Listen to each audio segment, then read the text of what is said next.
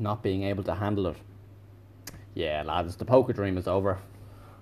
And I'm woke up today and didn't play poker for the first time in what 20 days. And I'm okay with that. I am okay with that. I'm gonna well, to say I was a little down about it yesterday, I was fucking like borderline touching on depression, like I mean, really down and in a state of what's the point? But also that kind of state that you hear about, the kind of the uh, lack of self worth. So that kind of concept that you associate with depression. I was definitely feeling that. I was like, is this is this the onset of early depression? Because I cannot handle this. I remember, uh, I remember I was working at Fitzwilliam, and a friend of mine, well, a colleague, kind of young, skinny guy who kind of, you know, was one of these upcoming poker players. He was a dealer. I worked with him, but uh, he also happened to be playing the big game that night. He was playing the two fifty game, and uh, I was dealing at his table, and he went bust. He got unlucky. I can't remember the hand. And uh, when he got unlucky, he started just going mad. Was like, "Oh, I can't believe it! I can't believe he hit the ten on the river when." It's like, "Oh, that is so unlucky! I'm the unluckiest poker." And uh, the guy, his opponent, who just won the hand, just like absolutely tore him to shreds. He was like, "If you can't handle it, don't play. If you can't handle it, don't play." And Nick was a bit like taken aback, going because he kind of works there and he's also kind of a player and he works there, so he kind of has to be on his best, best behavior. He says, "Well, no, I'm not saying you. I'm not saying something your fault. I'm just saying I'm just so unlucky." Your man just was not having any of it. But I remember that stood stuck with me for a while. The idea that like if you can't handle it, don't play. And the last few days have been so stressful that it you know it's only money it is only money, and I'm out of pocket. What 180 dollars, which is what 150 quid. Like that's absolutely fine. You know the fucking money I've lost on a given night. Like I'd have nights playing cards where I'd lose 300, 400 in a night. Now it was kind of always in profit, but uh, the reality is, I like you have the upswings and the downswings. When things are going well, it's great. And when things are not going well, it's so far from great. But I actually I can't handle the downswings. It's like it was really, really affecting my mental health. Like the the level of frustration and like rage. You're talking rage. I mean, it, it defies logic. How I mean, I don't remember ever being that angry. Where I'm like, I want to scream. I actually, I actually want to scream, and then I and then I have moments where I want to cry. I actually want to cry. I cannot believe how unlucky I just got. Like the worst run of luck you could ever have, and then you're like, and then you continue to get unlucky, and then you continue to get unlucky, and you're like, now I know that sounds like something that degenerate would say, but like it's it's unbelievable. Like when you run bad, you can't. It's hard to imagine ever running that bad. It's like it's it's you're running way worse than you ever thought imaginable. I don't think I've ever run as bad as I have in the last five days. Just, I mean, unbelievable. Like you have winning sessions, you have losing sessions. It'd be like playing roulette and like the number, like you you you you want you want red, so it's red or black roulette, right? And uh, you're like, I'm on red, I'm on red, and it's black, and it's black, and it's black, and it's black for like thirty times, and then you you're like, it has to be red soon, doesn't it? Like it can't it can't continue to be black, and then it just does continue to be black like 35, 40 times, 45 times. And you're like, is this is this rigged? yeah, then that gets in your head. You're like, this, you're like, is this actually rigged? Like, I mean, this is this is unbelievable. Like how often I am getting my money in good and getting dogged. It's unbelievable. Here's a few specifics. Um, if you're not interested in poker, this might not appeal to you. But say you have like you have your big hands. Obviously, aces, kings, queens, jacks, tens. They're your five strongest hands. Then ace king, well, it's probably aces, kings, queens, ace, king. They're probably your first, your four strongest hands. And then let's include like ace, queen as well, but it's getting dodgy around ace, queen. So you have seven strong hands. And they're supposed to be the hands that make you money. Like, ideally, in an ideal world, you're, you, you would love to get strong hands and strong positions. Like, when you kind of move up in levels, it kind of the game kind of becomes all about position. Like I mean, where you are on the table. Um, small blind, big blind are the worst positions on the table. Under the gun is left of the big blind. Like when you're playing six handed, you pretty much don't play hands there.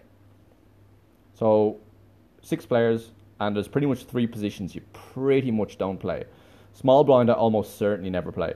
Big blind, I'm sometimes valued to play, and then under the gun is just a bad position, and you're not pot, you're not committed already to the pot. So in an ideal world, you want good hands in good positions.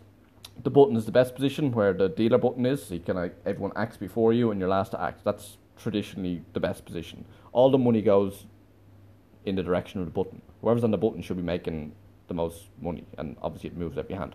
Uh, the cutoff is right of the button, and then the position after that is called, in this case, would be called the hijack position. Um, yeah, so you want you want your good cards in good hands in an ideal world. Obviously, we don't live in an ideal world. But what was happening to me, it was that I would always, in particular, Ace King, tens, jacks, queens, really difficult hands to play. They're the hardest hands to play.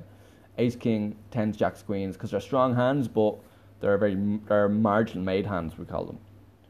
And I swear, every single time I got those hands, I was in small blind, and it just it's just a recipe for disaster. Especially when you're not hitting, so you raise it, you re-raise it with queens and jacks, and the flop comes ace king. Like every single time you raise it, there's overcards to your pair, and it's you're out of position, and you're trying to continuation bet, and you're trying to, you know, be aggressive. You're trying to stay strong. You're trying to not show weakness, and it just it just ends in disaster. The problem with the big hands, aces, kings, queens, jacks, tens, ace, king, you tend to you tend to win small but lose big. With aces and kings in particular, yeah, like this was this would only happen to me. I would only win small, like take down the blinds pre-flop, everyone folds, and I'd be like, ah, oh, fuck off, I've got aces on the button, or everyone folds around you, and you've got aces on the big blind. You're like, oh, you're joking me? Like it's unbelievable how often that happened. But I, I can't really explain the level of frustration. It's just when, especially because I was making money, I went from 250 to 3 to 350 to 4 to 450 to 5 to 550 to 6 to 650 and then I just plummeted. I just went from 650 to 550 to 350 to 450 to 250 and then I was just in loss and I was like oh my god how has this happened? How has this happened? I'm playing the same. I have a few theories as to how it happened that I outlined already but I suppose I kind of forgot how difficult it was. Like, as the fella says, if it was that easy, everyone would be doing it. I was kind of under the impression that the players were quite weak because it's an app and people casually dick around on their phone. That was my theory. That's why I started playing again. As well as mate of mine who was encouraging me to do it. But yeah, you kind of need, you kind of need. I think I've just a weaker mentality than what's required. Like you need to be able to deal with your losses better. It's just so unfortunate that I like I shot up and then shot down usually you'd go up and down and up and down and up and down, and at the end of the month, you have like a few quid to show for it, and then you just plug away at it. I'm thankful that I didn't run badly at the very start. That was kind of all I asked. I just hope I don't run badly at the very start and just like blow 250 quid and then just be fuming about it. I don't think I would be fuming. I don't think I. I think in hindsight, the winning and then losing is worse than just losing. Like the the idea that you get your hopes up and yeah, it's just I don't I just don't miss it. And then there's the addictive nature to it. It is quite addictive. Like no, let me go again. Let me go again. Like I made a mistake there. Let me go again. And then, then you start playing badly. Then you, you, you start like it affects your confidence, and it affects your ability to make right decisions, to trust your hand. You just feel like you're destined to lose every hand. Like anytime it goes to showdown, you'll lose. Anytime it goes to a race, you'll lose. And then it kind of fucks with you and you start playing more tentatively, and then you're not playing well or then you start playing really reckless, called tilting basically. So you start like aggressively playing when you probably shouldn't be. You're just trying to chase your loss a little. So there is a factor of I probably did play some bad poker in there as well, but there's no getting away from how badly I was running. It just feels like the poker world were the poker gods were conspiring against me. So uh, yeah, back to the teaching to be honest, I woke up today and I was teaching this morning, and I was like, Do you know what? Thank fuck I don't have to play poker because I can't take the torment, like the utter torment of playing. It's just like, it's so intense. Yeah. An interesting chapter in my life, but uh, not one I wish to return to anytime soon. that that's all I have to say about that.